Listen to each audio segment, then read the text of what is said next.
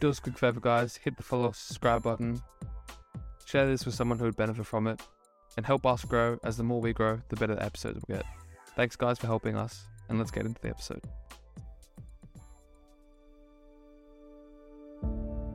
If you don't believe that I'm working my way up to a cleaner, now wow, I'm putting a lot of accountability on myself here because this isn't even a part of the main mission. If I get Tim Grover on, you know that I'm truly about it. I may not be a cleaner, and I've, I've, I've said before, I don't think I'm a cleaner. Um, I don't have all the attributes of a cleaner. I've told you many areas in which I don't have that attribute, or maybe where I don't see that in myself, or maybe I've seen progress towards it, but I'm not there yet, right? If you see me right now and the way that I'm talking, and you see in months' time, tomorrow, whatever it is, you see that I'm working with Tim Grover, you will know that I'm truly about it. Now, if I don't get Tim Grover, question it. Am I truly about it? Now,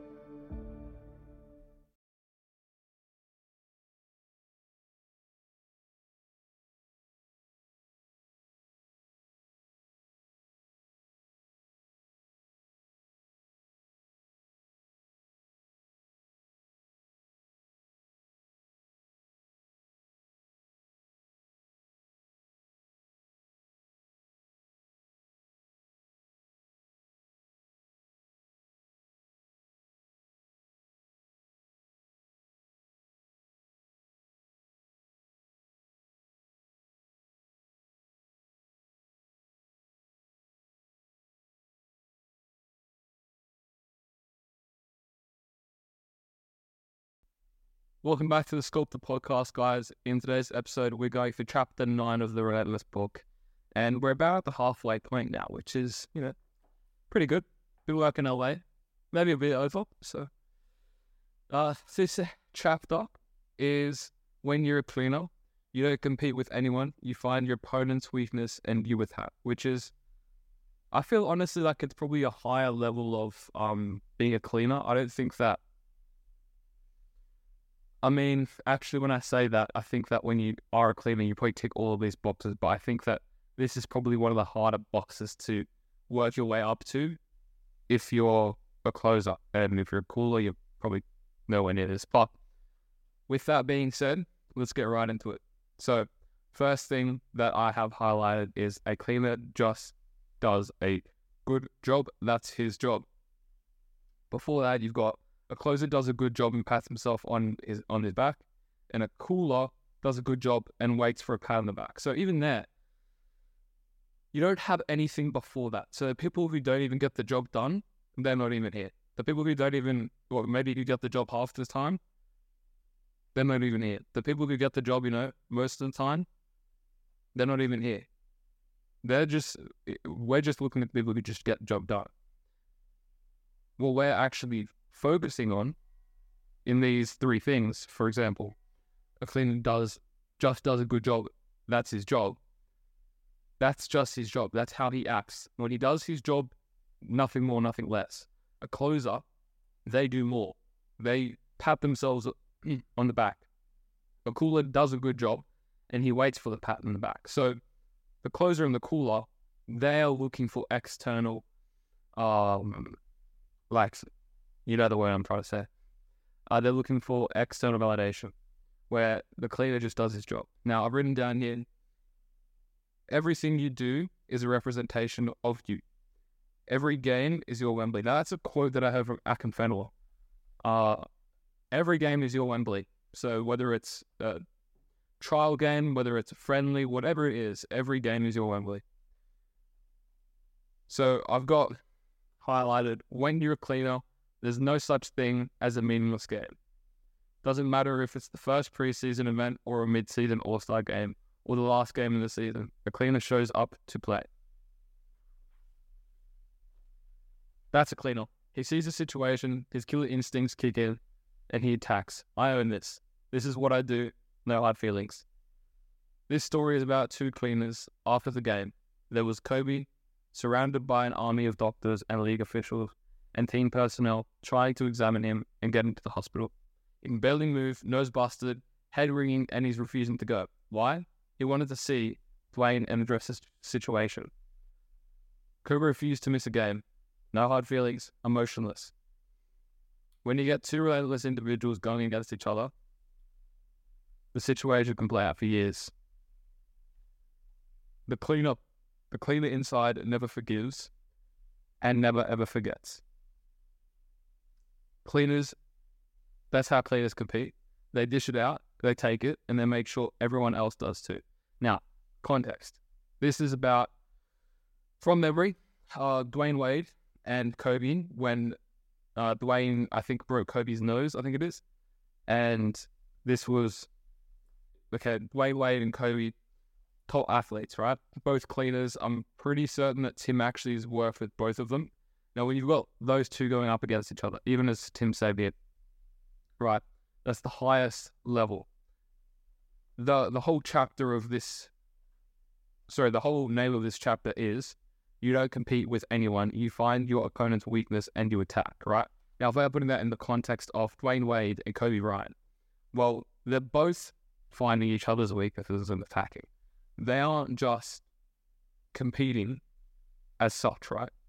Saying that you find your opponent's weakness and you attack. So if we've got two relentless individuals who take care of their game completely, they're at the highest level and they're both cleaners, they're attacking their opponent's weakness. They're not competing.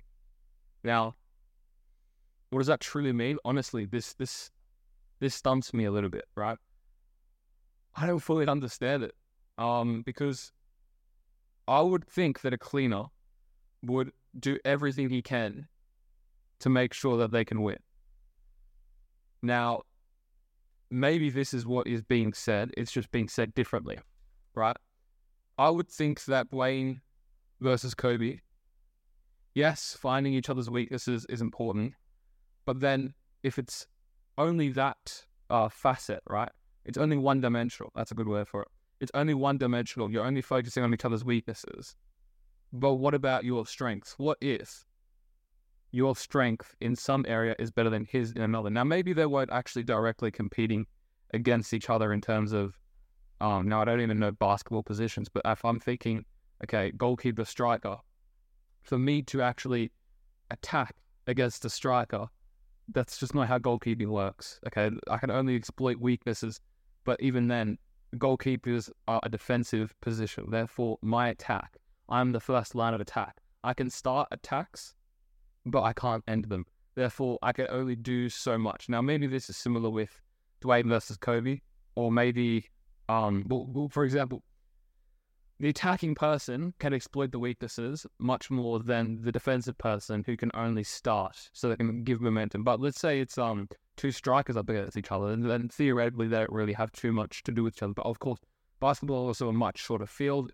I mean, with less, many less players, right? So you are competing against uh, people more directly in basketball. For example, me and a left back on the other team, we might not even get one pass directly from me to him in the whole game, right? Where I might, there might be a pass that I receive off a number nine or a 10 or whatever, a loose pass, but I'll never ever get it from a left back probably unless they're just bombing it long and I'm coming out to clear. But to my point, in basketball, there will be interactions throughout the game constantly with all players on the field pitch, court, court. So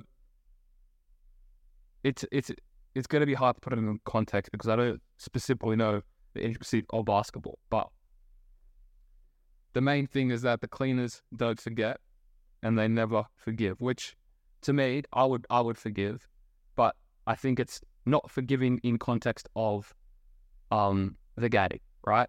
You know someone's done you over, Therefore, you're using that as an external source of accountability, right? You're not actually holding a personal grudge. You're not necessarily keeping um, distance or you're not neglecting someone.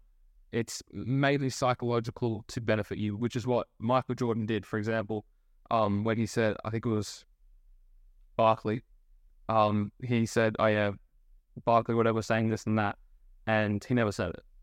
I think that's the type of accountability and unforgivingness that you need to show but I do think that forgiving in general is a good thing. But for competing, what Tim is saying here, I believe that it's having the unforgivingness in your in the back of the mind, although you truly do forgive them, it's there because you don't forget. And that's what I think the difference is. So the next thing I have, he was driven to attack, dominate, and conquer in every way. He expected the same from every individual around him. Now, this is what I love, right? So I think whenever I'm around the right people who I who I truly feel that I can benefit. If I don't keep you accountable, I don't care about you enough. Okay. That's facts, right? I will try and keep Val as accountable as possible. I will try and keep even Charlie. I still still try and keep Charlie as accountable as possible. Uh, one thing that I really was good at at a young age was keeping my friends accountable. And you can ask one of my closest friends from when I was younger. I honestly wouldn't even be surprised if I made him stop playing football because I was I was on him every single day. Um, I would guilt trip him almost into making sure that he was accountable. And and honestly, I don't I don't see a problem with it because now I see a problem with it if that's not what he wanted to do. And in the end, I don't think it was what he wanted to do. So that that's wrong from me. But I don't think that I knew that at the time because I was understanding it as if he did want it. And I think that there's no problem with keeping someone as accountable as possible. Um, with that, keeping someone accountable, you have to do everything that you are telling someone to do. So if I'm telling my friend, you need to sleep more, you need to look after your body more, you need to do X, Y, and Z more. That has no validation unless I'm doing that myself. So therefore, if I'm getting checked and he says, but you don't even do that. So therefore, he's got a great point. I don't even do it. So why should he do it? So that means I have to set the, the, standard in the bar so high he's actually got no excuse because I'm doing it. If I'm doing it, he can do it. And that's a great source of accountability. And I think MJ was very good at that. Like Kobe was the best at it. And I think also I'm very good at that. Um, so we have next. He expected the same from every individual around him. Every day, those teammates had to show up to face him in practice, completely dreading what was ahead. Not because practices were hard, but because they knew they had to deal with number 23 and that legendary mouth. Throughout uh, the last dance, you hear a lot about MJ, people calling him toxic, things like that. And in I, I believe during the time now, I wasn't alive during the time of MJ um, and his playing career, although I believe from what I've heard about in the last dance and then also in a lot of um, different interviews about MJ is that no one really liked him at the time because he was such an asshole. And Tim Grover talks about this with MJ giving Michael the biggest compliment. I think that's towards the end of the book, actually. Uh, when when MJ gives Tim the biggest compliment, saying that Tim isn't an asshole, he is the asshole. You have to be an asshole to a degree to keep that high of a standard. When I have, uh, when I was at one of my old clubs and I had a coach who was always keeping me up to a high standard, I, I, yes, that was difficult to deal with, although I never took it personally because that's the standard. You either adapt or you get out. And a lot of people get out. A lot of people can't deal with that heat. Maybe it's not because they're not good enough, it's because they just don't want to deal with it. There's a lot of things that come with that. I think that if you get checked enough like that, it, you don't really want it bad enough. If you really want it bad enough, you stick with it, you improve. You don't get out, you evolve and get up to that level. So you either get out or get up, right? In that environment, I always try to get up. I don't get out, I get up. Pushing, demanding, challenging, abusing makes them go harder. Michael stormed in there. He doesn't care. Get to my level or get the hell out of my way. Okay. Got copied. Um, no, they didn't copy me. I copied them. All right. Um, I think I've said something good here. Oh, okay. So I've written about how with me in Germany, right? I had struggled with that a lot myself because I kept a high standard for myself and those around me. Typically, I struggle to do that in the in the same environment when I am uh, inferior. What I mean by that is that when I, I, I do have a bit of an issue here with self awareness. Sometimes I'm too self aware that I know my place, that then I let that dictate specific things. Now, for example, I mean, when I was younger, I was training with the first team for the first time. I wouldn't say a word. I just wanted to be a little quiet guy and not say anything and not get out of my comfort zone. But looking back, I shouldn't have done that. But also, I'm glad that I did do that because now I know that the best way to do it is what I know. So, regardless, I could keep the standard in the environment around me, but I didn't carry that same delusion stepping it up another level.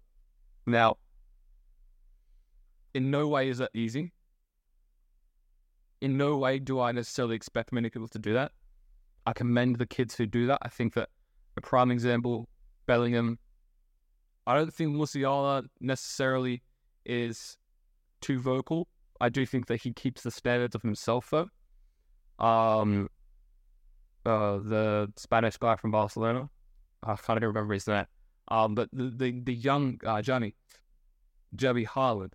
uh, a lot of the young players who you see, they keep that standard in whichever environment they go into, and you have to you have to commend that. You have to commend that, and that's something that I am working on myself. As I mentioned, it, my awareness level hinders me at times because I know, well, I'm actually not the best player in the room right now. So therefore, if I fish out what I'm saying when I am the best player in the room, then that won't be received well. Therefore, my performance might suffer because of that level of delusion, because then I get more heat. Then I have to deal with that. Every player in this dressing room hates me, and I'm the worst player in the room. So it's a, it's a game where you have to eliminate the best situation and adapt to it. So in that situation, when I was the worst player in the room, and uh, you might be thinking, no, that's the worst player in the room, but I actually was, and I think that's okay to say when I've got people who have been playing football for longer than my whole life. I think that's fair to say that I was the worst player in the room. Now, maybe saying worst is a harsher word for saying the least skilled, but it means the same thing. It's just a harsher way of saying I was the worst in that room. So keeping the same standard that I kept for myself is going to be hard to do when I know that I'm out of place, right? Now, the best way to do that and adapt and evolve, well, maybe it's being aware that you aren't the best player in the room, but also trying to maintain your own personal standard. And whenever you do mess up or whenever you do make a mistake or anything like that, you keep yourself accountable to the highest degree. For example, right? You give away a pass leads to a goal. You're the worst player in the room. Everyone's angry at you. How do you react? I would say it's not ignoring it. It's not putting your head down. Um, I would ignore it, honestly. I, I previously have ignored that. I just act like it never got to me. Uh, what I would do now is I would go, I would, I would confidently say out loud, yeah, my bad, sorry, anything like that. Just showing physical presence and dominance that you're still able to deal with that, knowing that you messed up and then moving on from it, I think is the best way of doing it. Now, that's how you deal with it in those situations, bringing that same level of awareness, but then keeping that standard. That's how you deal with it. Now, throwing a throwing a massive spanner into the mix here. Now do that in a language or, or a country that you don't speak the language of. So that's what I really struggled with, I think, because when I was uh, moving to Germany, I think that I learnt that lesson that I have to react like I just described right? I have to react with that level of awareness. And I don't like the word confidence, just like I don't like many words. Confidence is the best uh, word to explain right now. So we use it. With that level of confidence, you have to take full accountability for it. Yeah, guys, it's on me. It's on me. Next thing. Now, doing it in a so yeah, basically, so I'm saying, I I think that I was in the place to do that after I left Australia. But the problem is now I'm in Germany. How do I do that when I don't know how to say it? I don't know if they'll understand what I'm trying to say. They don't know me well enough to know that that's how I react to things. That damages my reputation, as I highlighted at the beginning. Every action represent represents you. Sorry, I got a few um hiccups here. Every action represents you.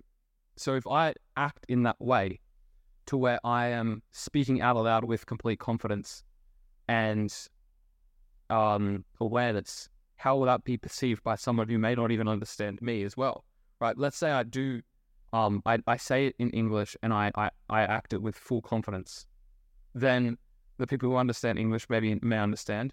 Maybe the people who speak German or the others who don't speak any languages that I can speak, maybe they can see it just through physical presence alone. I think that's the best bet. It's you still have to do that. It just won't be received to it won't be received as well as it would have been in a native language, for example. Now, what I think I did that um, I could have done better in is that I should have continued to do that. But what I did is I stopped. I didn't do that. I kept really, really quiet. I was the, the quiet guy because I thought, I don't know how to say it. I don't know how it will be received. Therefore, it's better for me to stay in my shell. I scrapped that now. I also can speak the language, but now don't quote me. I don't actually speak good German. I speak football German, but I can I can now deal with something like that with extreme confidence. Body language stays the exact same. Everything stays the same. My bad. Move on. Next play. That amount of confidence, that amount of self awareness. Then when you are one of the better players in the room, one of the, or, if not the best player in the room, you keep that standard high. Take accountability. That's a bit of a long line for you, but I think that's a good dissection of it. A lot of different lessons in that. That took me a lot of time to get to, and now I can't say I'm still there. Um, yeah, I can't say I'm still there. I can't necessarily test it to the best of my ability right now. Obviously, I'm still injured. I've got three weeks um, of recovery to go still, but that's how I that's how I believe the best way of dealing with it is. Okay. Easier that way. That's kind of referring to taking the easy route, which, which is what I was saying. I think that I was taking the easy route, but by not, I guess you could call it hiding. It's probably the best way to explain it. I was hiding. I was hiding from expressing the confidence that I should have. So actually, I'm just thinking in my head, sorry. It's actually easier in that way in the moment, but in the long term, it's not, which is, this is going to get quite deep. And someone who has been in this experience before will understand. The easy way out in the moment is the harder way out in the end. Now, I'm trying to think of an analogy for this. Okay, kill the baby, kill the baby for, kill the monster, kill the monster as it's a baby, or kill the baby before it's a monster. I think it is. If I was to collect an apple every single day and put it to this side of the table, okay. By the end of a year, I'd have 365 apples. Okay. Now, this is going to be a hard analogy. Um, so I've got all of these apples here to the right of me on the table, and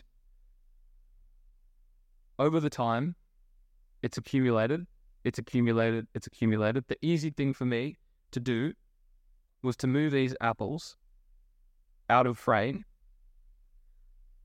Okay, that's it. So I'm moving these apples out of frame so that you can't see it. All of my apples once a day they're down here. Maybe I bring them up. I'm moving them out of the frame. I'm moving them out of the frame every single day, 365 days. But now, that pile of apples has become so big, you can start seeing those apples in my frame. Now, the easy thing for me to do, and I never wanted you to see the apples, the easy thing for me to do was just to do the small thing. I can deal with doing this. That's not an issue for me. The better thing to do, maybe it's a bit harder in the moment, but the better thing to do is to take the apples up, walk over there and make sure that they really are out of the camera so that by the end of the 365 days, the pile of apples doesn't encroach anywhere closer in frame to this camera right now. So the easy thing in the moment becomes the bigger thing in the future. The harder thing in the moment becomes the easier thing in the future. Now, this is a very weird human dilemma that we all have and someone who can reprogram themselves to make to identify these areas, which is very difficult to do because you may not be aware of them in the moment, to identify these areas and make sure that you do the due diligence and have a proactive nature to avoid those apples from building up. That's a proactive person. Now, I can give you a very good example to where I do that. With my mental work that I do, I'm moving those apples over there. And I'm not just moving them over there. Maybe I'm cutting them in half so they don't ever, they don't ever get up to a point where they could encroach and build up into this camera, into this camera frame right now. I'm cutting them up, making sure they fill all the empty space. They're over there. i have dealt with them. And you know what? Maybe they disintegrate a lot easier because I've cut them up. I've put them in the blender. I've gotten rid of them. I haven't just piled them up. I've actually worked on them, right? So someone could even do, you know, a, a good bit of work with their mental work but they may not be addressing it fully. They may just be putting the apples outside of the camera, kind of neglecting them. Someone who doesn't do the mental work at all, they've got the apples right here on the table. They're still in frame, or, or soon enough they'll be in frame. A proactive person, maybe they're putting them a little bit further, but someone who's really doing the due diligence, which I believe I am doing, I'm cutting the apples up and putting them in the blender. I'm pouring them all the way out there. Make sure that they'll never, ever interrupt me and my football. That's proactivity. And it's a very weird human dilemma that we all have that sometimes when we think it now it does make sense, right? If we're thinking that there is a possibility that that outcome doesn't happen because we can't see the the direct correlation between it and we can't see a direct causation for it. So for example, if I was to hit myself every single day like that, I would eventually see a red mark. Pretty well, I'd, I'd see I, have, I already have a red mark there, right? I see that, immediately I know that's bad. I shouldn't do it. Now, if I had no red mark on my hand from doing this and I could keep doing this and the red mark never showed up, I would keep doing this because, you know, my body's telling me it doesn't hurt. I can keep doing it as much as I want. Now, humans, even though hypothetically in this situation, right? Let's say that this red mark would turn up in 180 days, until those 180 days, I'll keep doing it. Even if I know that in 180 days' time, this red mark will be bigger than ever. Maybe I won't even have a hand because I've just hit it that many times. But on that 180th day since I first started, I won't have a hand, or it will be the biggest bulge or red mark you've ever seen in your life. On the 179th, you can't see any any signs of it. But as humans, we keep doing it. We keep doing it. We keep doing it. We keep doing it. It's a very weird dilemma that we have. We neglect the possible outcome because we don't see a direct correlation. Now, the reason why I won't keep doing this is because I see this red mark immediately. I see this. I get an instant visualization or even uh, a sensation from within me telling me that this is bad. This is why people struggle with nutrition. Why I've struggled with nutrition as well. You don't see necessarily, you, you, you're believing in the odd chance that this might not happen, even though it will probably happen that's kind of what it is. Or, or sometimes it's a lack of awareness, right? Sometimes the person who's just moving the apples out of the frame and doing their mental work, they don't know the full causation or reasoning for the apples eventually piling up and coming too much towards them. They think that they've just got to neglect the the the, the work or they're just putting it to the side. That can only last so long. Soon enough, you've got to chop down, blend them, and get get rid of them. So, the point you have to be educated and aware enough to get on this early. That's pretty deep. That's pretty in depth. And I've repeated myself that pretty deep and in depth. Brilliant. All right. It's a con- it's a conscious decision to make the other guys feel as if they were one team, not one superstar surrounded by a second rate supporting cast. Michael went the other way and came right out and said, "It's said it. That's my supporting cast." Oh, okay. So context: Kobe sees his teammates stepping up. He'll revert to his natural game. It's a conscious decision to make the other guys feel as if they were one team, not the superstar surrounded by a second-rate supporting cast. Whilst Michael was the exact opposite. Here's the superstar, and they're the supporting cast. So it's an interesting differentiation between cleaners. Now, I think that there is a bit of a differenti- differentiation between Michael and Kobe quite often. Kobe, I think, is a bit more of a cleaner in terms of doing.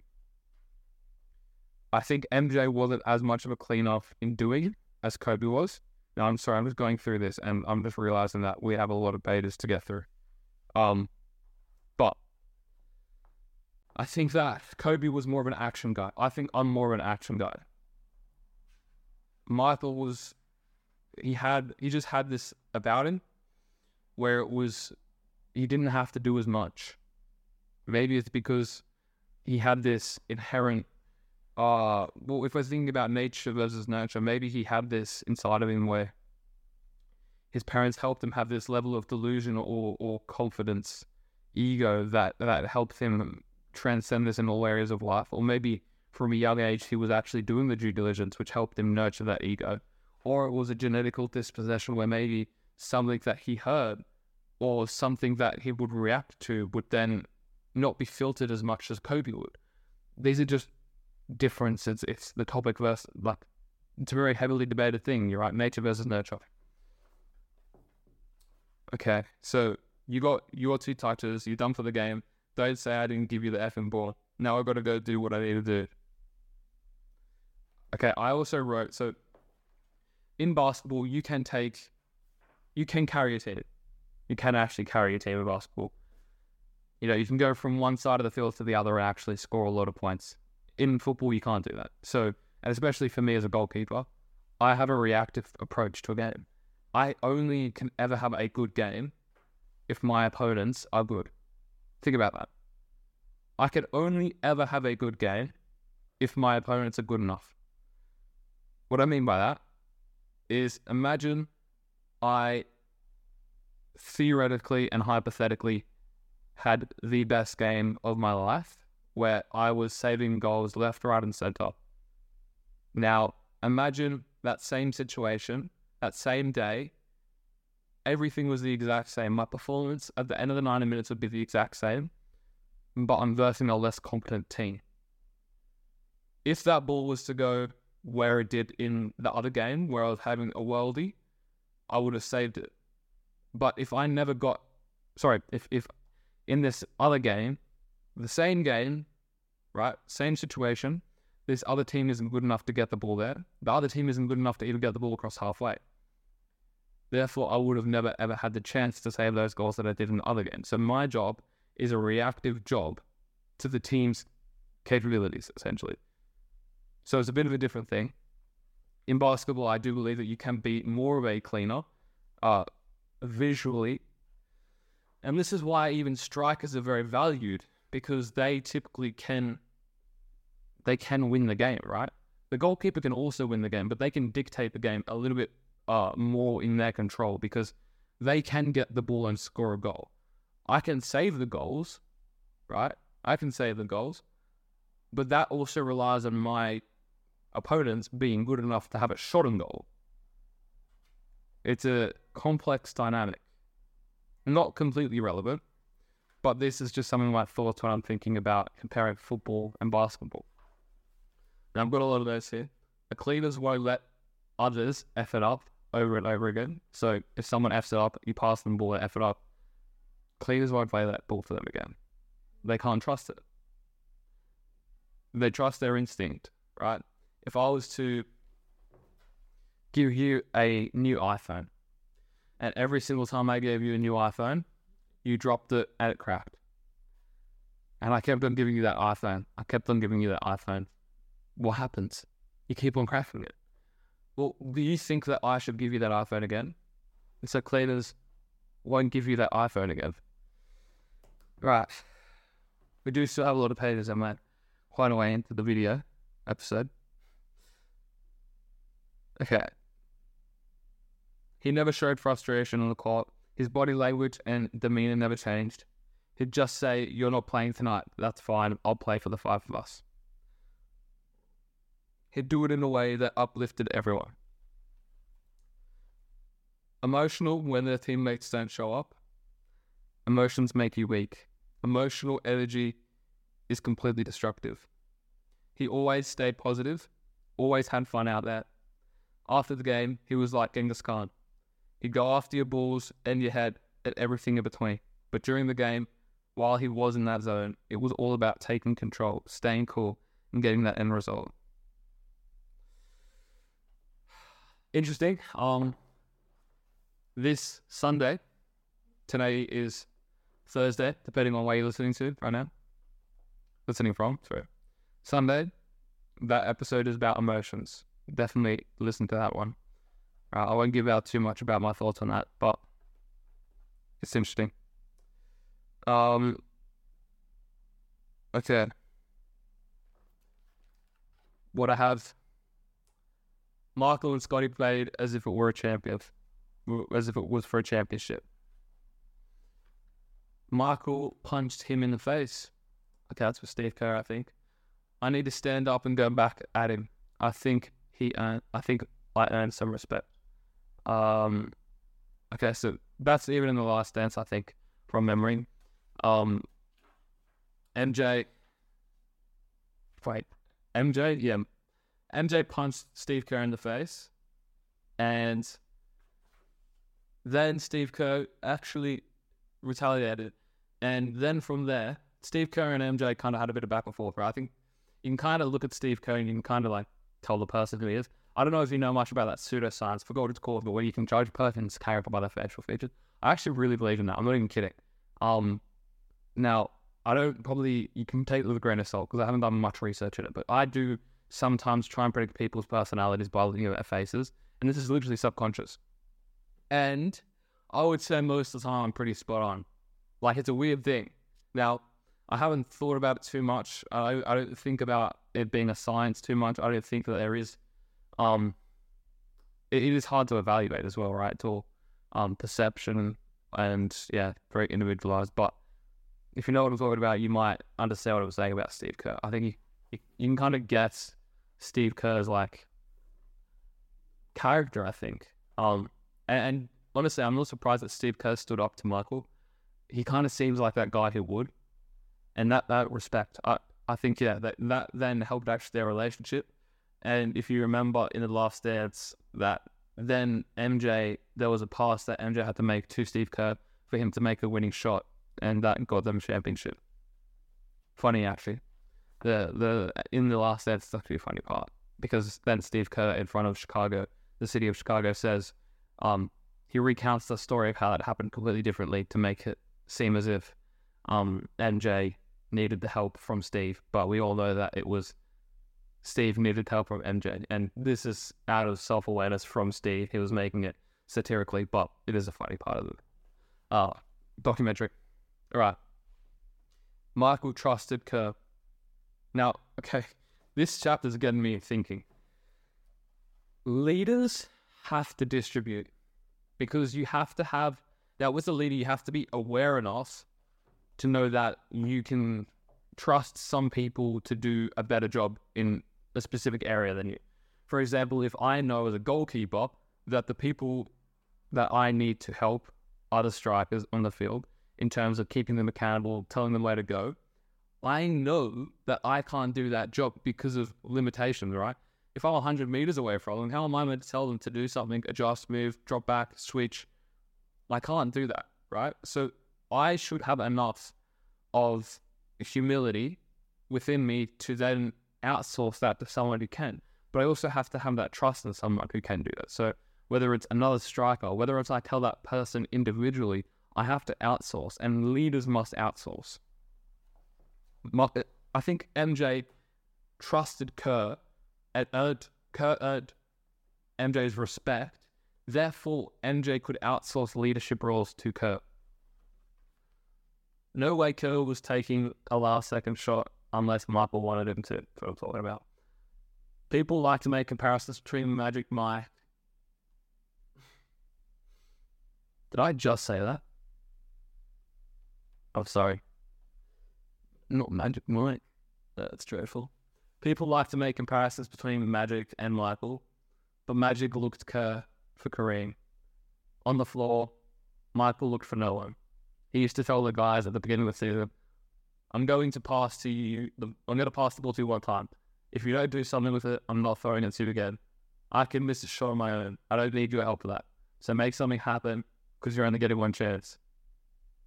I like that. Now, in football, that's, you can't do that. Like, if I'm a goalkeeper and I play to my centre back every single time and he misses and he loses the ball every single time, soon enough, I'm probably going to have to play him a ball right? Soon enough, the centre backs, we're going to have to play me a ball. And if I stuff it up every single time, he, he's going to have to play to me one time soon enough, right? In basketball, it's probably to a degree similar, but you can get around it a bit easier. All right. I'm going to speed it up a little bit because we're getting deep. We're getting deep. Will you be ready? You have done the work that allows you to step in fully prepared and showing and sorry, show you should have that job all along? Because if you do well and impress someone, you're in the system. Now, now the head guy knows you can. What's up my reading today? Gosh. The next guy will be the opportunity you didn't grab. At the top, it's ruthless. And yeah, I've got a lot of notes here. I'm gonna I'm gonna skip through quickly. All right, get out of my level, get out of my way. You don't have to like it, he said, but you'll like the results. That's what we're talking about with the Arsenal thing.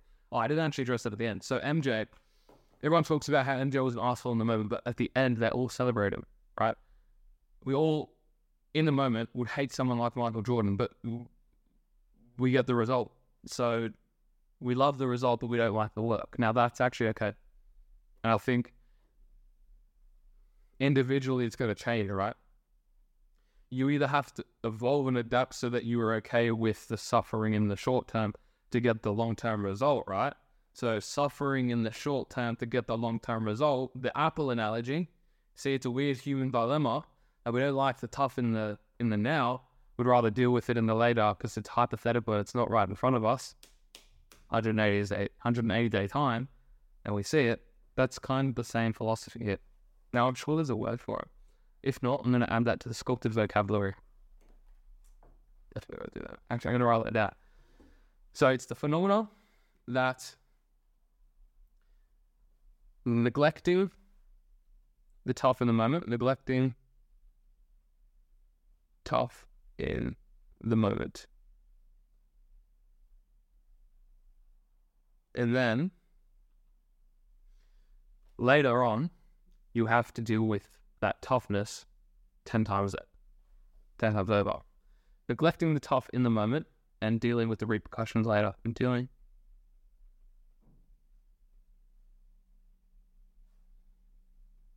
All right. Sorry for that. I just have to do that. It's good. Definitely, there's got to be something psychological and there's got to be some way for it. It's got to be human phenomenon. All right. No relentless pressure. Nobody holding them accountable and demanding. Others couldn't keep themselves at my level. Yeah. A true cleaner isn't thinking about making you better for your benefit. He's happy for you if you get something out of it. But whatever he's doing, it's for his sake, not yours. Yeah, that's that, that's interesting. So the reason why MJ is an asshole to everyone is not because he cares about their feelings not because he necessarily wants them to be better players. It's just because he knows that if he does that, if he does that, he'll get the best result out of them, which will then give him the best result. So he's okay with being demonized in the moment because he'll be praised later. Now, he's not doing it for their praise, he's doing it for him. But can you see how that then is in the moment tough to deal with? And if you're one of those players, that's going to be tough to deal with in the moment.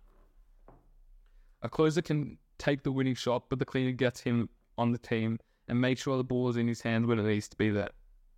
And I've written, the leaders distribute. The cleaner deciding what a closer will do. Dwyane knew he had to hold back all season so LeBron could step up. No question about it, a cleaner crafting a plan. It that's it's tough to kind of um think about sometimes, and I won't go into too much depth about it because I can have a lot to say that, but just just think about that, right? and the cleaner deciding what a closer will do.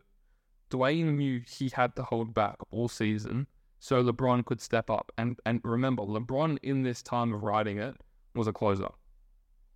No question about it. That's a cleaner crafting a plan. So the cleaner has to craft a meticulous plan where he has to outsource and essentially make him look worse in the moment. So in the long term, he gets better success for it. That's meticulous crafting of a plan. You don't question the methods, you just look for the results. Cleaners don't brag about doing their job. That's what I wrote there. Okay, I've also written that cleaner's humility as he's just doing the job, which is you'll never hear Dwyane say any of that and take credit because in his mind that was his job. A great leader knows the best way to get people to raise their performance is to put them where they can truly excel, not just where you'd want them to excel. Cleaners don't block others from reaching the top with them if they're capable and ready. And as LeBron evolves as a leader, the potential cleaner eventually he can take over responsibility for putting a winning team on the floor, which happened. Okay, we've still got a few pages left here. Um, got eight or so. I'll go through a bit. Uh, you have to look at your teammates, your employees, and see what you can do, not what they can't. People who evaluate talent will always take the negative. Uh-huh. It's interesting. Uh, what can he do? We established what he can't do. Stop waiting for him to do it. Let's find out what he can do and put him in the system where he can succeed. That's a very good way of reevaluating and making the best out of the situation and, and not leaving a stone unturned, right? You could be complaining that he can't do the things, but if he can't do them, don't expect him to do them. Expect him to, to do the things that he can do. Everyone is given some ability at birth. Not everyone finds out what that ability is. Sometimes you find it on your own. Sometimes it has to be shown to you. Either way, it's that We have to compensate for the abilities we don't have.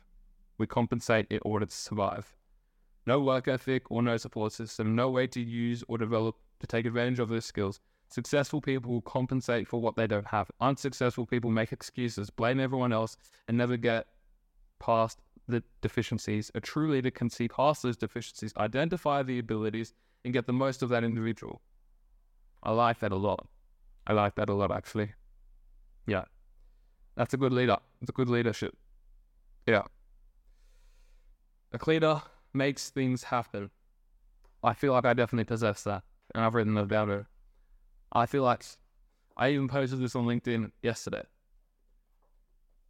If anyone, if you were to put a group of 19 year olds at a similar level as me, if you put 100 of those kids in a room and you were to say, okay, I'm putting $10 million on the person who can complete this for me. If we're all at a similar skill level, we're all the same age, and there's hundred of us in the room, but only one statistically will actually make that thing work, and you have to put your you have to put your millions on it. I pretty confidently would say in that room, I'd be putting the money on myself if I was outside of that room. That that wasn't me, um, doing it. I'd say, if you got me, I didn't phrase that well. If I was in that 100 group of kids and there was someone putting that money on me, and I was that person, who didn't know, well, he knew, who knew me and my work ethic and how I do things, they would put their money on me. I think they would. If I was that guy looking at me, I would. I would, out of the 100 kids, I would put my money on me. A little bit better, so bad. I would work on my analogies in the moment. My analogies are good in the in the longer episodes when I've um, planned out, but in the moment, my analogies are the best. All right. No physical stuff, zero. Didn't stretch him before the, before the game, didn't warm him up, didn't go to the gym, just sat around and talked. Now, to me, that's that's not being relentless. That's not leaving stones unturned. I have a bit of a problem with that. But maybe that's just the Kobe in me, right? Maybe for other cleaners like MJ, they're okay with that because they don't need that. But for me, I see a problem with that. I do see a problem with that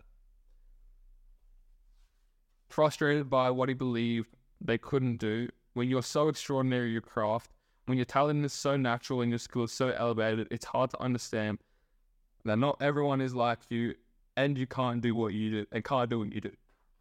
Now, I've been told that a few times by a few people. Not everyone thinks like you. Not everyone wants to do it like you. I struggle with that. I truly do struggle with that. But you know what? I'm kind of glad I do because I'm holding myself to such a high exception and high standard, but also keeping in account that I do believe that anyone can do what I'm doing.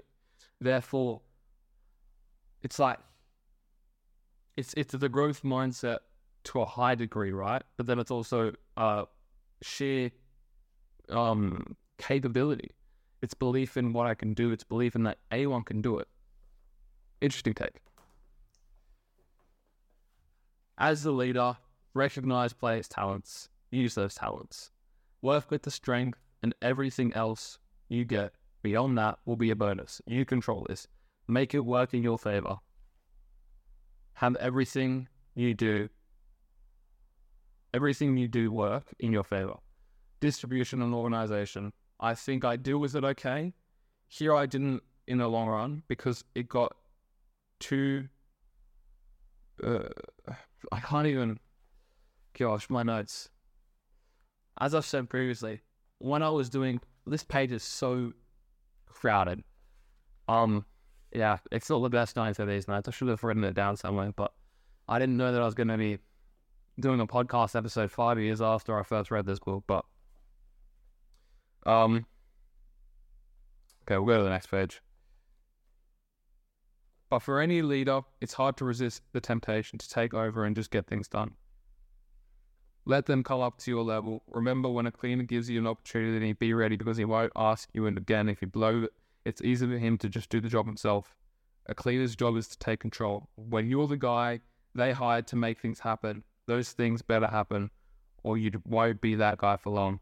If there's going to be a mistake, you have to be the one to make it so you can turn it around immediately and get everyone back on track. It's all on you. Yeah, it's all on you. Cleaners are always leaders. That's what I've written. Let everyone in the tribe experience what it's like to be the chief so they all can see the intricacies and issues of text and texture of what happens at the top and recognize what's happening in the bigger picture rather than getting stuck in their own little scenes. I really like that. I've done that myself actually. So I I won't go into too much detail, but when you as a leader want to contextualize what it is for someone else who may not appreciate or understand a process, for example. If I'm keeping people accountable and always doing X, Y, and Z, and someone doesn't agree with the way I'm doing it, a brilliant way to give them that self awareness to see why I'm doing it is to put them in that same situation how I see it. So giving them the leadership role. And then when they see that under their control, things aren't done properly, because they're not doing it because they're going to do it the way that they think that the right way is. And what they think the right way is is contrary to your way because they don't agree with your way right? Because it's, it's the difficult way. So if you put them in that role and they see that you're not getting that they're not getting the results because of their way then they would realize okay well if they're smart enough and they're able to admit this themselves and typically in sports people won't admit this themselves they'll, they'll know it in the back of their mind or they're just so delusional in terms of bad delusion where they won't accept that and they won't see past that. They will just see it as a correlation but not causation. And they'll see that situation and they won't attach two and two together. They won't realize that because I was here, that's why we lost, or because he was there, that's why we won. They won't see that even if you put them in that situation. And that's what you call arrogance and that's what you call ignorance. Now, those types of people aren't the best types of people, but it, you can you can fix that. That's not a problem. You can fix people. That's it, it just you have to work on a very personal level so they can understand. You have to put them in more situations like that. So eventually they'll be able to admit, they'll be able to put patterns, uh, pattern recognition and put puzzles together. Okay. I'm going to skip through a little bit. Yeah, okay. Last two pages here. You need that one guy who never needs a fire lit under him, who commands respect and fear and attention and demands that others bring the same excellence to their performance that he demands of himself. He doesn't have to be the most skilled or gifted guy on the team, but he but he establishes an example that everyone else can follow. The only way you can light up other people's fire is to be lit yourself. That's brilliant. A professional doesn't let others down just because of personal issues. If you need to show up, you show up. If it results in better performances, then you've helped yourself to get one step closer to your own goal. Show them where it is, set the example that allows them to get there. What I've said is set the standard so high so ones around you perform better, so you're all elevating each other. Now it's a very um poorly structured way of saying it, but I think you get the point there. Anyways, guys. We got through another chunk of relentless there.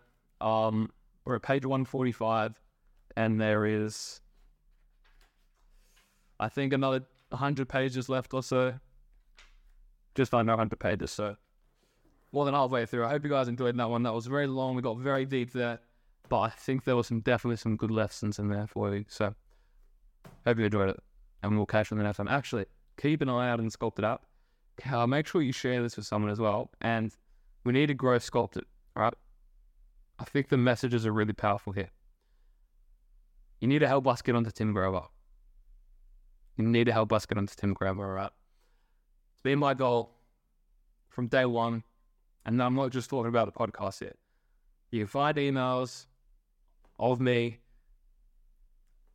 from years ago talking and trying to get off Tim Grover. I think we can get onto him.